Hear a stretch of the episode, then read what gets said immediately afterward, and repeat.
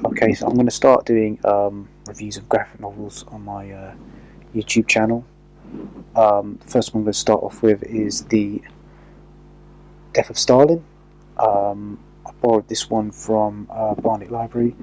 It is written by uh, Fabien Nury and Thierry Robin, and it tells the um, events that uh, transpired after Stalin passed away, and um, a lot of it's um, unbelievable.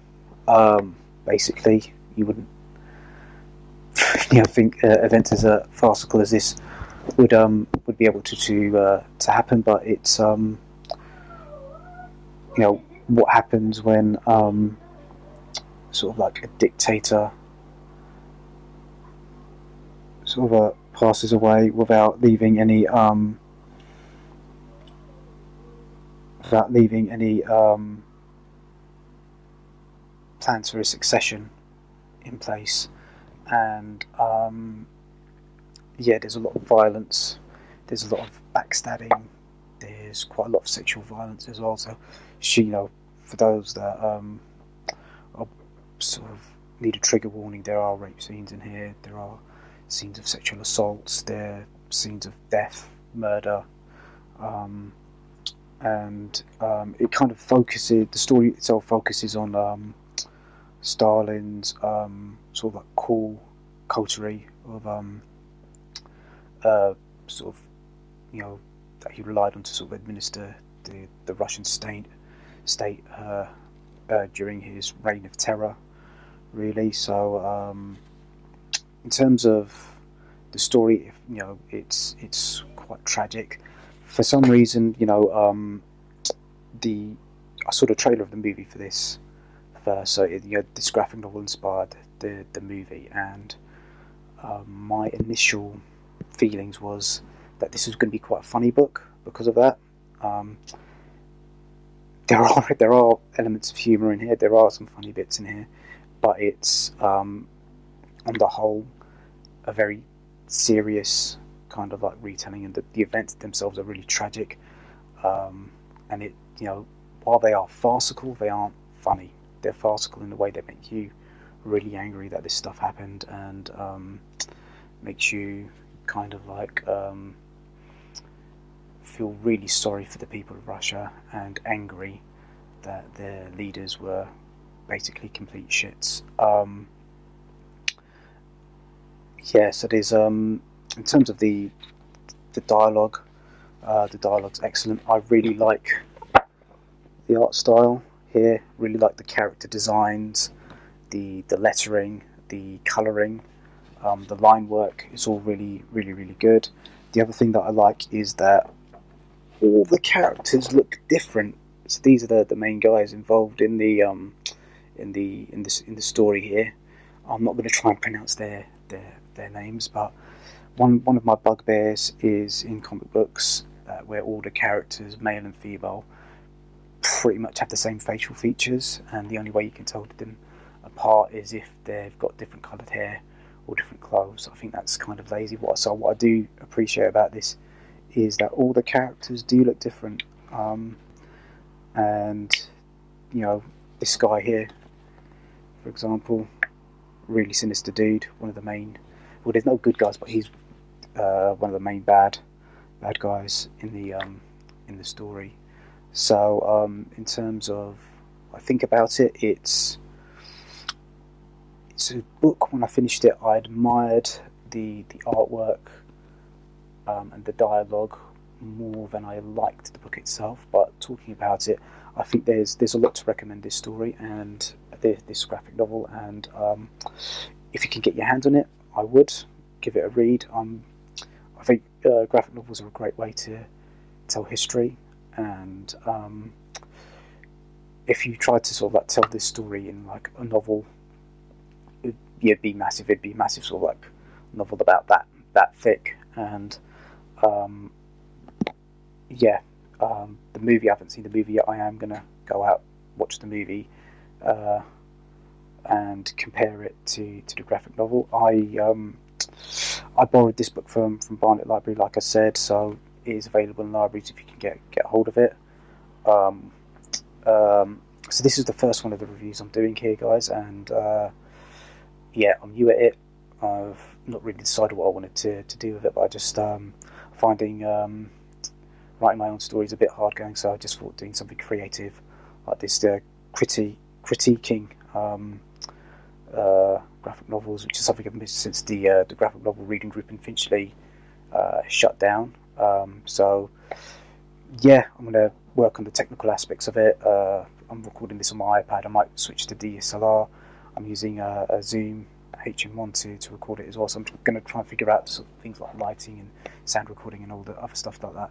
If you've got any comments, good, bad, evil, mean, happy, sad, please let me have them. And um, yeah, so that is my review of the death of uh, Stalin. Um, a good book, good history book. Um, not what you might expect it to be if you've seen the movie trailer. It's a lot more serious a lot more somber than that, but it's yeah, it's got a lot to recommend it. And um, yeah, if you if you did get hold of it, get hold of it. And yeah, that's it. Thank you very much, guys, and I'll maybe see you later, hopefully.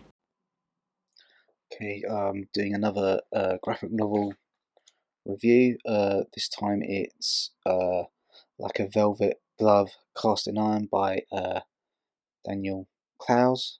Um, yeah, what a fucking nightmare this book was. Um, uh, yeah, wow. Um, it's very sort of like um, David Lynchian, I think, um, is how you'd kind of like describe the sort of like nightmarish visions that you um, kind of like uh, encounter in this in this book. So I mean, take this uh, take this panel for example this guy that apparently has um,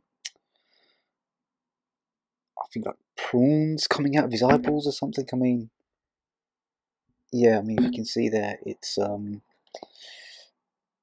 it's like a nightmarish sort of like ugly world of very um, interesting characters. Um, it's David Clowes. You kind of, if you know David Clowes' work, you kind of know what to expect from the from the artwork. The um the graphic novel, at least the copy that I've got, is in, in black and white. Lines very clean. Um, all the characters are kind of like their own individual look and individual faces. They don't look similar to each other. Um, like uh, like this chap, for example, there. You can see um, the it's David Kelsey. The the dialogue in the uh, in the book is also pretty good. Um, the story itself, um, man, it's weird. It's really weird. It's um, ostensibly follows um, this this this guy who uh, goes on a kind of like a, a road trip to um, to find a woman um, that he's seen in like a porno film, I think. Um, and uh, yeah, so he goes on a road trip to to count this woman that I think he he he uh, he sees in a porno film, and um, yeah, he just he he gets beaten up by cops on the way. He has a uh, you know he's a sort of gets drawn into these conspiracy theories by these uh, wild characters. He accidentally kidnaps uh, uh, someone's dog, pet creature type thing, um, and um, yeah, it's, it's, it's, it's, I've only read this this you know book once, um, and I think it's one of those stories that you need to read over and over and over again to kind of like get all the little details out of it. And after I finished reading this one, I I didn't have the kind of like the energy to sort of like go and read it again. I think this this is one I'm gonna have to maybe um, look at again in sort of like six months' time.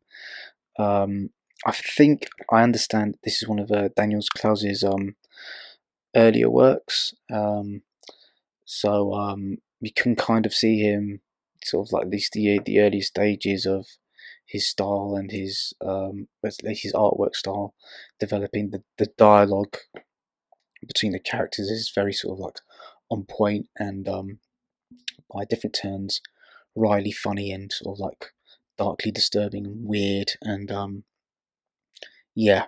Um, if you like your David Lynch stuff, if you like your sort of like weird fiction, if you like nightmarish uh, journeys into sort of like middle America, this is uh, definitely one to check out.